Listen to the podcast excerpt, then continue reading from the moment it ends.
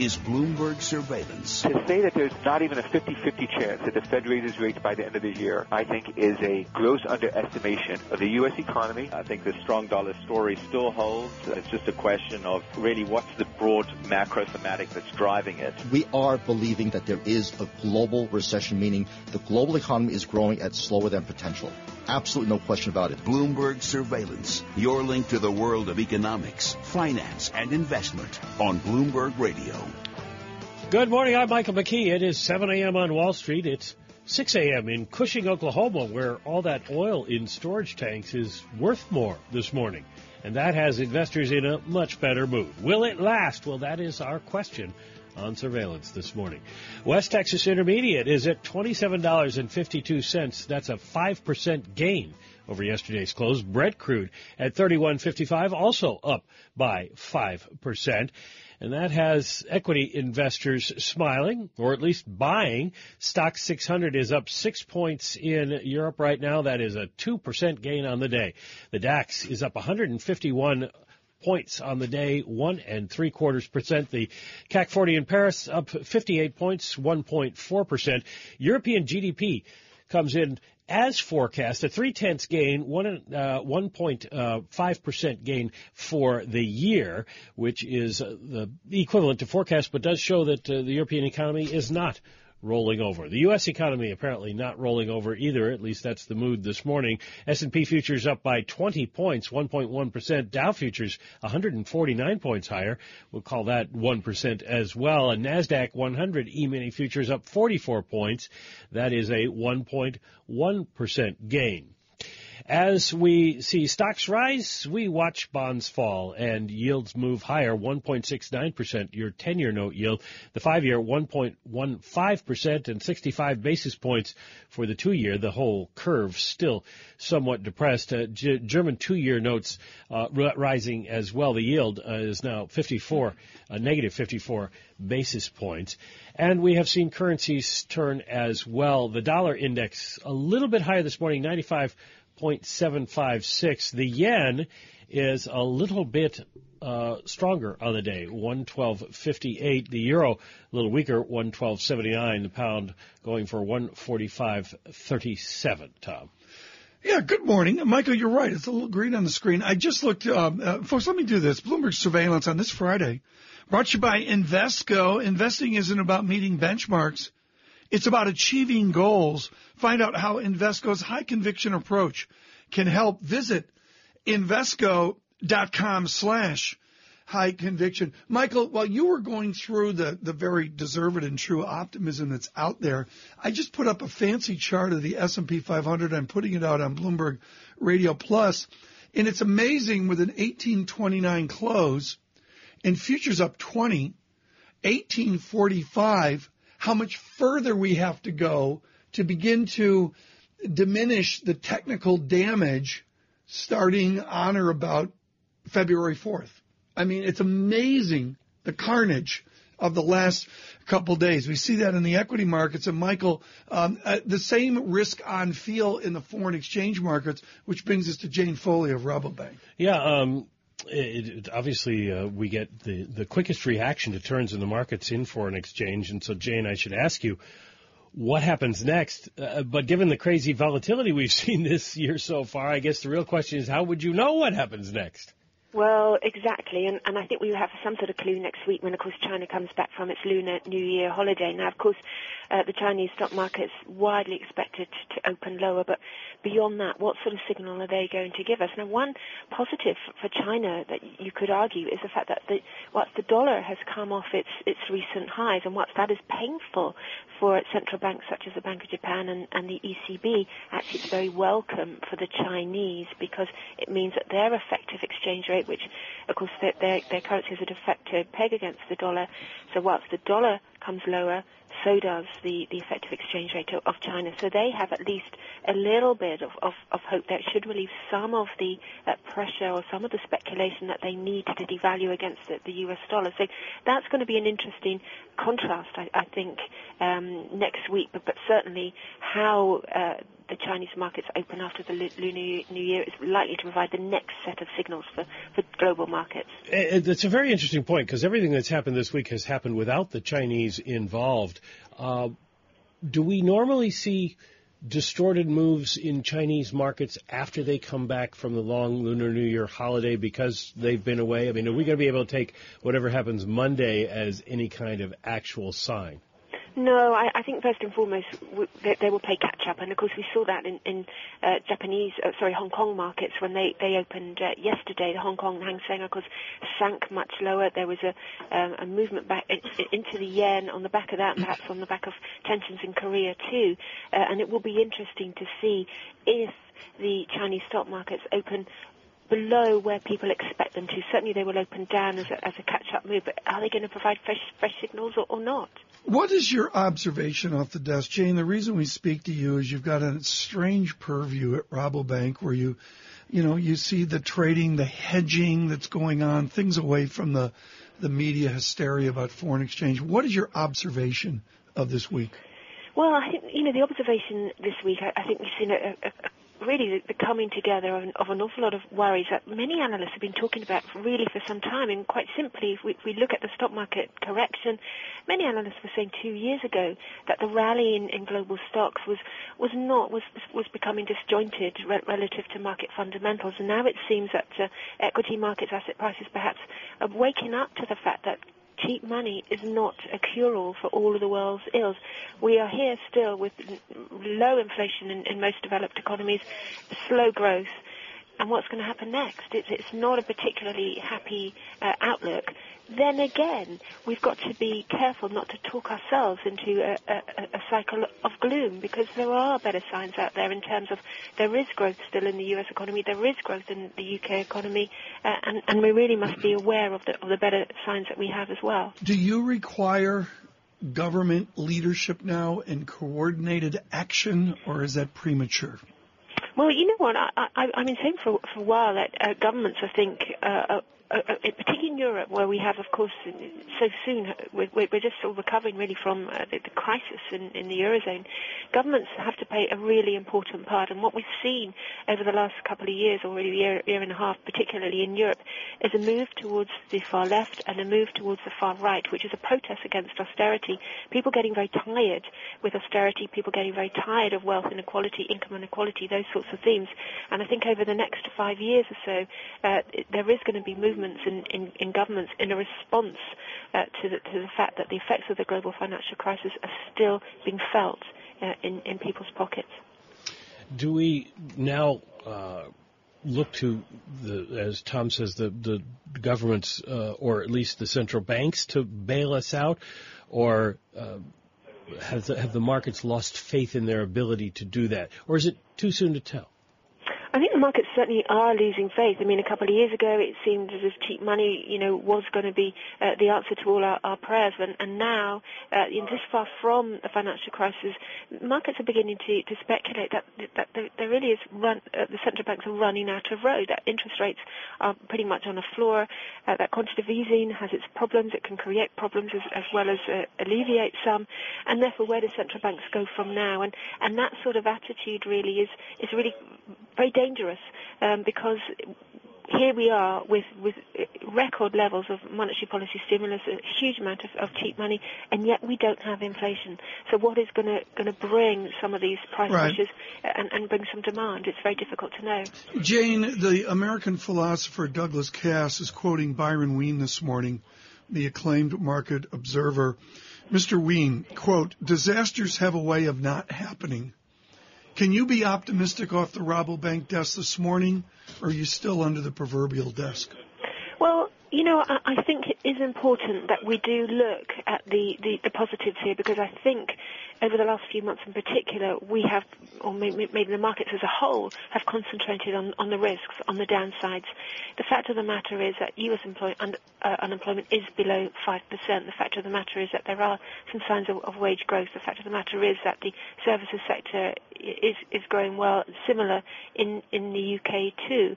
There is growth in the Eurozone. So I think it's important perhaps to remind ourselves that there are positives as well. Jane, thank you so much. Particularly thank you for your coverage through the last 10 days. She is with Rabobank. Coming up, Stephen Major of HSBC. We'll speak to him about a yield of 1.67%. Of course, we had a 150 handle. That has been his arch call, his outlier major bank call. Steve Major has been of most interest here with an exceptionally cautious view on global aggregate demand and how it folds over into equities, bonds, currencies, commodities. As Michael mentioned, not only risk on, but more risk on in the last hour. West Texas 27.40. Brent crude positively lofty 31.48, up $1.42. And even gold on a tear finally gives it up. I don't want to make too much of it, but I'll take down $9 the ounce, $12.39 the ounce to be something. Yen 112.68. And again, futures up 20. Dow futures up 145. 7:10 on Wall Street. Time to check in with Michael Barr and get the latest world and national headlines. Michael? Mike, Tom, thank you very much. Diplomats agreed today to accelerate and expand deliveries of humanitarian aid to besieged Syrian communities beginning this week. They also agreed to work toward a temporary cessation of hostilities in Syria's civil war. But the main goal of lasting ceasefire eluded foreign ministers from the International Syria Support Group meeting in Germany. The World Health Organization says it will be weeks to a few months before a firm link can be established between the Zika virus and abnormally small heads in newborn children, but it appears the connection is more and more probable. The WHO also says a Zika vaccine is at least 18 months away.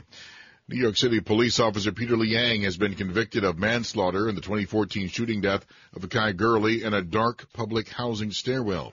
Global News 24 hours a day, powered by our 2,400 journalists. I'm Michael Barr. Mike, Tom? Michael, thanks so much. Greatly appreciated. Again, green on the screen, futures up 20. Stay with us. Stephen Major of HSBC. The yield, 1.69%. Bloomberg Surveillance brought to you by your Mercedes-Benz Tri-State dealer. When it comes to winter elements, put your best four wheels forward with Mercedes-Benz 4MATIC all-wheel drive. Visit your Mercedes-Benz Tri-State dealer for a test drive today.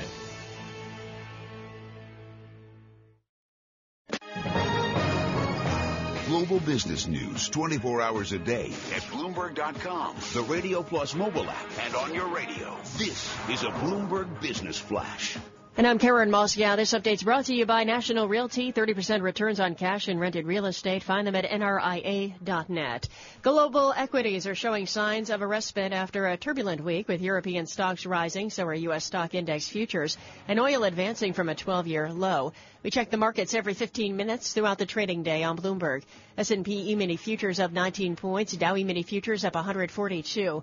NASDAQ E-mini futures up 41. The DAX in Germany's up 1.7%.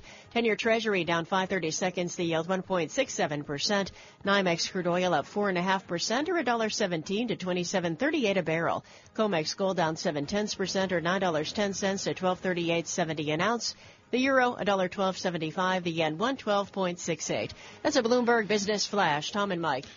Karen, thanks so much. We have had any number of good people who have predicted low interest rates, but it's much different when you're at a major bank. Stephen Major works for HSBC, which is decidedly a major bank, and he joins us now. Stephen Major, give us one vignette of grief you put up with when you called for lower interest rates. Just give us one story. There are quite a few, but it strikes me that there's a fair bit of shock. And the first thing that people say is, have you made some kind of misprint? Yeah. Is it the wrong number? So I have had calls to that effect, Tom. Yeah. But most people ask, why do you have a bond yield that's below your nominal GDP forecast? That is the classic response. Okay, I like that. And the fact is, nominal GDP is, let's say it's 6% down to 4% down below that. Why was a 150 below where nominal is? Well, the thing is, it's structural factors that determine where the 10-year rate will be. And it is a 10-year rate. It's a complex weighted average of discounted cash flows back to present value, right? So it's not about the forecast for GDP this year and next year, because a year-on-year GDP move is not the same as a 10-year rate, is it? So the structural factors the long-term things like debt overhang, if you like, demographics, these factors are what drive bond yields, not the short-term cyclical patterns. And I think the Fed and others have probably been underestimating the importance of the longer-term drivers of bond market. Well, that sounds a lot like Ray Dalio suggesting we're at the end of a long-term bond market cycle. Well, I don't know whether that's the case. I think all the evidence is there for negative rates to be pushed even further. And there's a fairly self-serving commentary building against negative rates. We have to be careful with that. I mean, obviously, it doesn't do anybody any good. Turkeys don't vote for Christmas, do they? But the reality is that we've got negative rates in large parts of the world, and the Fed has included negative rates in the adverse stress test scenario published 28th of January. I was shocked in America last week, Tom. I think I might have told you that most of the people I met hadn't actually read the 10 or 12 pages of Fed stress test under Dodd-Frank, and that tells you all you need to know. Really, I mean, it'll never happen to us. Yeah, it'll never happen. Well, the Fed gets it. They've got the scenarios. They just can't come out and say it directly. What will happen, Steve, what will happen to our listeners in their fixed income instruments if we drive to greater negative rates, if we test the theory? Well, it says to me, don't let go of duration, because if you sell your long-dated bonds, you might have trouble getting them back later on. So you hang on to longer-dated securities with good duration. And I think that we have to be agnostic how we look at duration. Rather than saying, I can't buy that bond because the yield's too low, look at the bond as being a zero coupon. Think about it for its duration. Now, in terms of getting income, you go elsewhere for income. And you have to take risk, but you do it in a kind of barbell approach. Now, I think some portfolio managers are now understanding this, that you need to keep your duration intact, but you take risk abroad. You go to emerging market, local government bonds. Maybe you start looking at high yield. Heaven forbid, CoCos, I don't know. But you look at a range of instruments that give you yield to complement the high-quality product that gives you duration, and that's still government bonds. You know, can anybody make a plausible argument for government bond yields to go up in the next few months? I mean, there are probably a few out there, but are they plausible? Stephen Major just says the first nice thing about CoCos the world has heard in a couple of weeks. I want to ask you about Japan and whether or not you've been talking about negative interest rates. There's been a lot of talk about whether the Bank of Japan is going to have to do something given the fact that the yen has not responded to negative interest rates or not responded in the way they would like it to. Yeah, we looked at this quite closely back in November.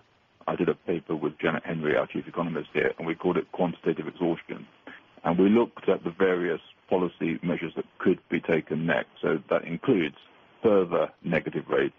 And in that case, Japan is probably 1 year ahead of where we thought they would be. So the IOER was plus 10. It's now moving to negative territory for the margins.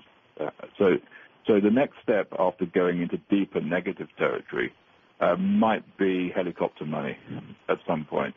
And if there's scope in other parts of the world, there could be looser fiscal policy, like in the Eurozone in some parts, for example. But helicopter money is a weird one. An economist would say that means you have to increase the base money without increasing the stock of government debt. The thing is, in Japan, you've already got both government debt at high levels and base money up. So if you start to cancel some of the government debt, you leave the reserves and the money in the system, so therefore you've actually created a helicopter effect. Now, I don't know whether that's going to happen. I'm not saying it is going to happen. But if you look at the next stage of unconventional policy, if you assume that we just continue along this path, absent a miraculous recovery, something else will probably have to happen. So I wouldn't be surprised if debt forgiveness or cancellation starts happening. Stephen Major, thank you so much for taking time out. A hellacious schedule for Steve Major and a huge demand with HSBC, 1.68% in the yield. Major's long-term call has been 1.50. Thanks to Bob Cinch for pointing out a very important article. Andrea Wong, writing for Bloomberg News. I will put it out on all social. Five-decade market pro who called the bond rally. That can only mean Gary Schilling. A must-read on Gary Schilling. I'll get that out. Stay with us. Bloomberg Surveillance. Bloomberg Surveillance is brought to you by Flushing Bank. Open a complete business checking account with $15,000 or more and get a free 16-gig Wi-Fi tablet. Visit flushingbank.com for details. Member FDIC, Equal Housing Lender.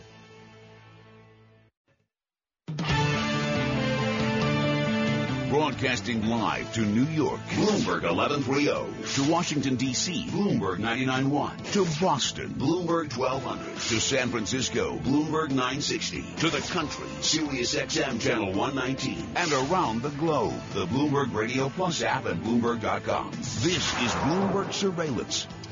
Good morning at 7:30 on Wall Street. I'm Michael McKee, along with Tom Keene. We're about 2 hours away from the start of trading. Some corporate news you may want to pay attention to this morning. CBS, first financial results after billionaire Sumner Redstone resigned as chairman. Higher fourth quarter income and better and profits that match 92 cents a share. Revenue grew to $3.91 billion. That surpassed analyst estimates of $3.8 billion. Commerce Bank shares are up this morning by 16%. Fourth quarter profit beating analyst estimates. Good news from a European bank for a change. And Pandora Media shares, they dropped more than 5% yesterday after the Internet radio service reported fourth quarter revenue missing analyst estimates. However, they are up by 0.7% in early trading today. Time now to check in with Michael Barr and get the latest world and national headlines. Michael? Thank you very much, Mike. Hillary Clinton and Bernie Sanders squared off in last night's Democratic presidential debate. Clinton took a swipe at Sanders for criticizing President Obama. Sanders responded by saying he wasn't the one who ran against him in 2008. Sanders on PBS also pledged to take on the nation's biggest firms. I think if Teddy Roosevelt were alive today, that great trust buster would have said, break them up. Meanwhile, Clinton and Sanders says that, according to Clinton, that his Medicare plan for all won't work. The numbers don't add up, and many people will actually be worse off than they are right now. The debate was held in Milwaukee. Defense Secretary Ash Carter says the United Arab Emirates has agreed to send special forces soldiers to Syria to help local Sunni Arab fighters. Meanwhile, diplomats from the U.S. and Russia will lead a group meeting today to work out the delivery of humanitarian aid to Syria's besieged areas. Diplomats also agreed to a temporary halt of hostilities. A rookie New York City police officer could face as much as 15 years in prison following yesterday's manslaughter conviction for the fatal shooting of an unarmed man in a dark stairwell. The courtroom audience gasped, and Officer Peter Liang broke into tears. Global news 24 hours a day, powered by our 2,400 journalists and more than 150 news bureaus from around the world. I'm Michael Barr. Mike? Thank you, Michael. Now it's time for the Bloomberg NBC Sports Update with John Stashower. John? All right, Mike. Three local hockey teams are all kind of bunched together, separated by just 6 points. They all hope to make the postseason. The night after the Rangers won their fourth in a row, the Islanders made it three straight by a combined 16-5. Barclays Center, 3 goals in a 14-minute span of the first period. They beat the L.A. Kings 5-2. John Tavares is 20th goal. They're a proven Stanley Cup champion and having a very good season at this point. Not that we don't respect everyone that we play, but, we're going to have to be at our best, obviously to have success and be able to get the job done, which I thought we did a good job from start to finish. Kings play the Rangers tonight at the Garden. NBA's hit the All-Star break. Carmelo Anthony will be among those playing Sunday night in Toronto. Kristaps Porzingis is in the Rising Stars game tonight. College hoops, the nation's longest win streak belongs to the Seawolves of Stony Brook, 17 in a row since mid-December, 75-52 at Maryland, Baltimore County. Manhattan beat Quinnipiac 84-77. Syracuse made it 4 straight wins, 7 of the last 8, 85-72 over Florida State. UConn blew a 12-point lead in the last 6 minutes and lost at Temple 63-58. With the Bloomberg NBC Sports Update, I'm John Stashower. Thank you, John. Right now, we are looking at gold prices that are dropping rapidly off by $10, 0.8% at $12.38. Copper prices, $2.0265, however, are up $2, 1% gain on the day. This is Bloomberg Surveillance.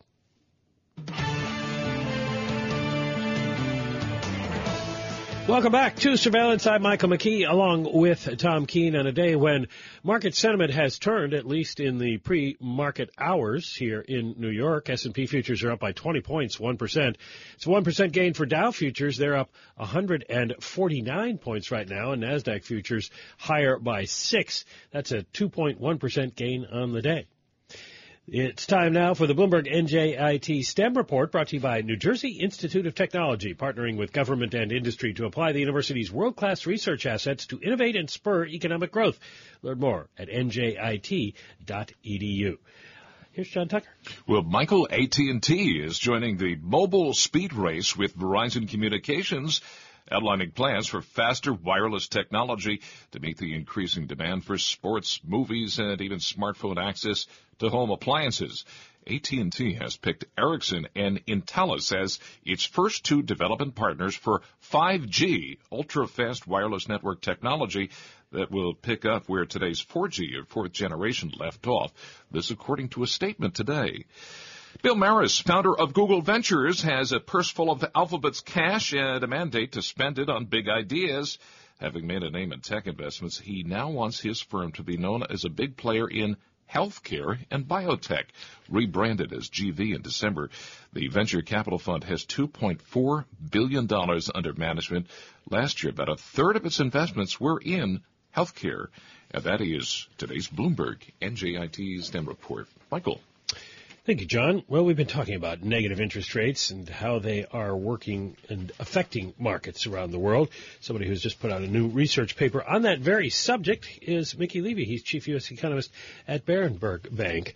And Mickey, this morning we're looking at the yen, stronger again, 112.81. You have to ask, do negative interest rates really work the way central bankers are hoping they will? Not necessarily, Mike. When we think about negative rates that central banks are imposing, that is charging banks for leaving deposits at the central bank, it conveys a negative perspective on where the economy might be going. Also, by suggesting that rates could go more deeply negative, it deters households and businesses from borrowing, thinking they can borrow at cheaper rates going forward. So here we're in this situation where for so long, central banks have been trying to stimulate their economies, like the U.S. Fed, by keeping rates very, very artificially low and bond yields really low, and it just hasn't worked. And I think one of the things that's adding to the uncertainty in markets is, are people finally coming to the conclusion that, gee, central banks cannot solve everybody's problems? Well, why is Wall Street then so fixated on the idea of whether the Fed will go to negative rates? Well, once again, one has to think through whether it would really help. We've had quantitative easing and zero rates up until recently on the federal funds rate for 5-6 years, and it hasn't stimulated the economy. Meanwhile, you have a wide array of regulatory burdens that are inhibiting banks from the credit process. So they've gummed up the credit channels and the monetary channels, and as the market is telling us, the negative rates are just distinctly negative for the prospects for banks. And so, the Fed's macro model and the same for the ECBs, they really don't capture some of the not only the psychological issues involved with negative rates, but they also do not capture the regulatory burdens that have gummed up not only the credit process, but inhibited businesses from expanding for the future. And you see this web of regulations and tax policies that are just bottling up the economy. And so you add this up and say, gee, maybe central banks are pressing too hard and trying to extend their policies way beyond their capabilities. Well, at this point, does the Fed have any other stimulative options should they need them? Not that many, because Mike, let me just be very clear here.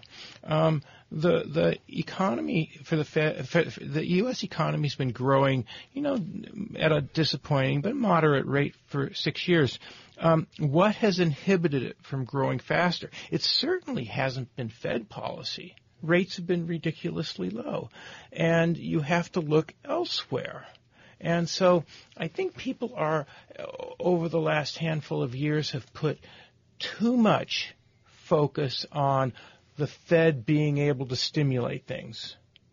We know more QE and low rates, that doesn't generate permanent jobs and doesn't, it just doesn't work. And I think the realization may finally be setting in. So rather than thinking about what's in the Fed's toolbox, I would much rather have global portfolio managers and global policymakers say, gee, what are the real sources of the disappointing economic performance? And then let's address those sources of the problems with the appropriate tools, be they fiscal or regulatory. Well, we'll continue our conversation with Mickey Levy and get at the point of whether we need additional Fed tools or fiscal tools or whether the economy is actually not doing all that badly. We'll get some data at 8:30 this morning, including retail sales. We'll have that for you here as well on Bloomberg Surveillance. We're counting you down to the opening bell, brought to you by the refined Jeep Grand Cherokee Overland. It continues to raise the bar with its luxurious interior and legendary 4x4 capability. Drive one at your local Jeep dealer today. Jeep, the official vehicle of Killington Resort. Global business news 24 hours a day at Bloomberg.com, the Radio Plus mobile app, and on your radio. This is a Bloomberg Business Flash. And I'm Karen Moskow. This update's brought to you by Sector Spider ETFs. Why buy a single stock when you can invest in the entire sector? Visit sectorspdrs.com or call 1-866-SECTOR-ETF.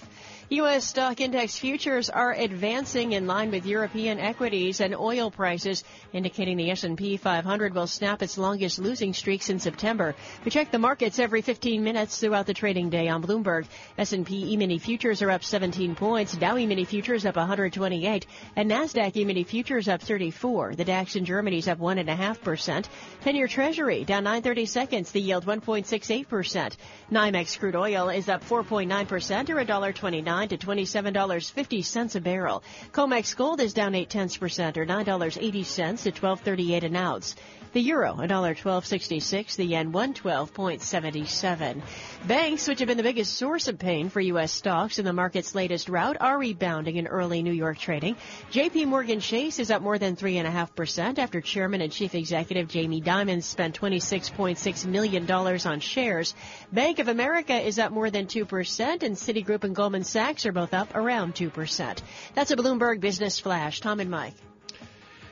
Karen Moskow, thank you very much. What is the outlook for the U.S. economy? We get some data at 8:30 that may give us some clues. We'll get some inflation data with import prices, and then we find out whether Americans spent money on stuff. Retail sales come out at 8:30 as well. Consumer confidence, 10 o'clock this morning. People will be watching that as well. Mickey Levy is chief economist at Berenberg Capital Markets. We were talking earlier about tools the Fed may have in case it needs to stimulate the economy. Your view has been that that's not really what's necessary, at least over the short to medium term. It's not only my view today, it's been my view for years.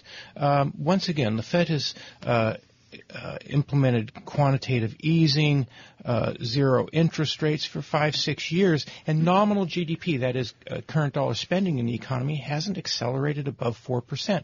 There are other factors that are inhibiting economic growth. Fiscal policies, regulatory policies, not just in finance, but in non-financial industries. So what we need to do is we need to say, okay, there are certain tools in the Fed's toolbox that can stimulate aggregate demand, but there are other economic policy tools that need to be put to work here to lift the gray cloud hanging over the economy.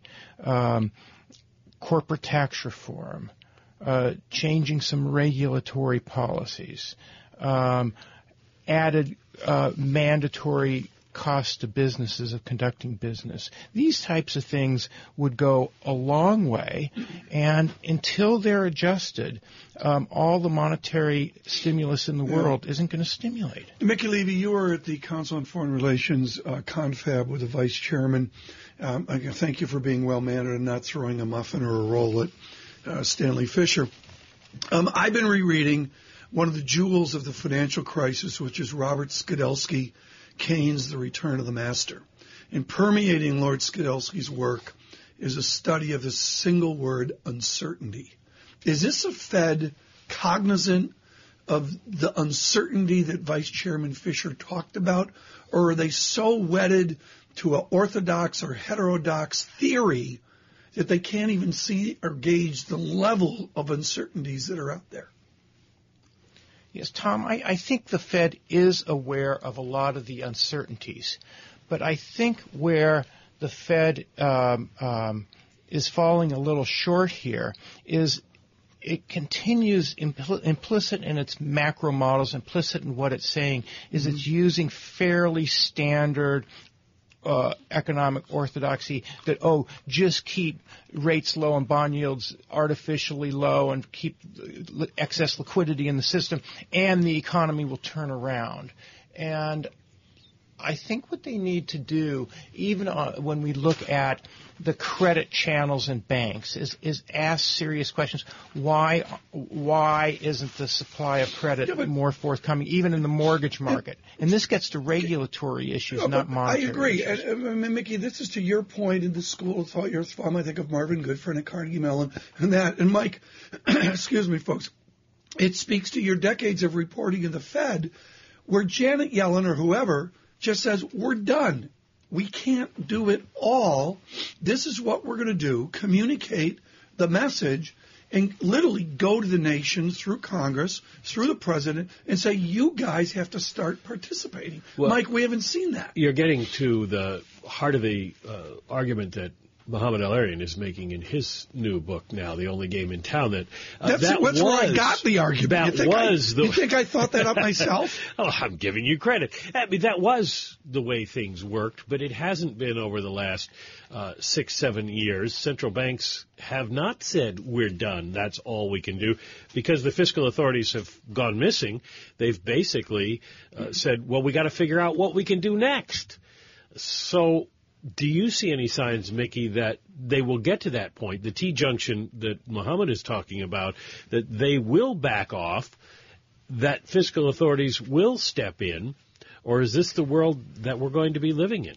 Okay, so we see Mario Draghi, head of the European Central Bank, be much more forthcoming than the Fed and saying, listen, monetary policy is only providing the financial backstop, but it can't solve all the problems, and our problems are homegrown by the different nations in Europe, their tax and regulatory policies. The problem for the U.S. is since the Fed is chartered by the Congress, and the Congress is putting tremendous pressure on the Fed from both the left and the right for various reasons, the Fed would be very reticent to go up to Congress and say, we can't do anymore. You have to address fiscal policy. You have to address how we allocate national resources and the whole web of regulatory policy, because the fear of the Fed is Congress may say, oh, if you can't do any more, we're going to review your charter. So they're damned if they do, damned if they don't, though. Whatever anybody thinks. And what do we have, 42 listeners? Is it 42 or 43? Well, that depends on whether the car started this morning and your uncle was able to. My uncle was able to get in. Okay, so let's say there's 50 opinions listening to this show. Whatever we think, we've had a set of crises. This week we had a mini or a sorta or a kind of like or a real crisis, however you want to phrase it. My only rhetorical question, Mike, is when do monetary authorities just simply say, we can't do more? And I didn't hear that from Chair Yellen. Well, and you're not hearing it from Mr. Levy either. I mean, part of the problem is they don't feel they can do that. Well, I think part of the problem or challenge is I think most Fed members tend toward activist monetary policy, and they actually think they can do more. And once again, if you look at the intricacies of the Fed's own macro model that is a major driving force, implicit in that is equations and the like that encourage them to do more. The model is inadequately captures the regulatory web that's tying things in knots. And so then they turn instead to, okay, so let's keep rates low. Maybe we should even consider negative rates without thinking of the negative psychological effects of that. This was actually a topic, how macro models adapt to financial developments at Jackson Hole last year. The Fed's allowed to cite boring macro papers on Friday? Sure. I thought that was a William White thing. We did that on Wednesday. Well, we did. Well, twice a week. This is a special deal for Valentine's Day. Okay, but my point is, if we take Marvin Goodfriend out of Richmond, Carnegie Mellon, highly esteemed, and if we take Lord Skidelsky out of Columbia, highly esteemed, Mickey Levy, the Venn diagram, or the Ballantine, looking at Ballantine beer, good morning, everyone, Ballantine ale, they overlap. There's a lot of agreement between schools of thought like Mickey Levy and name the leftists on the left. My point is the common ground of monetary economics has done enough. And part of what we've seen this week is the exhaustion of good people doing good theory to try to do too much. No, what we've seen this week is not the exhaustion. It's the market's perception that, oh, maybe they can't do more. Fair. But think about the following. The Fed always talks about its toolbox, and the Fed through its forward guidance, and look at what the BOJ did. They lowered rates to minus 10 basis points, but BOJ Governor Kuroda says, oh, and there's no limit to how negative we can make rates go. The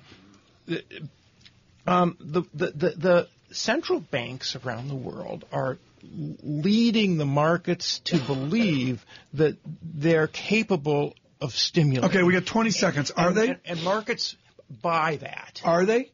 Did the banks capable? No. And I think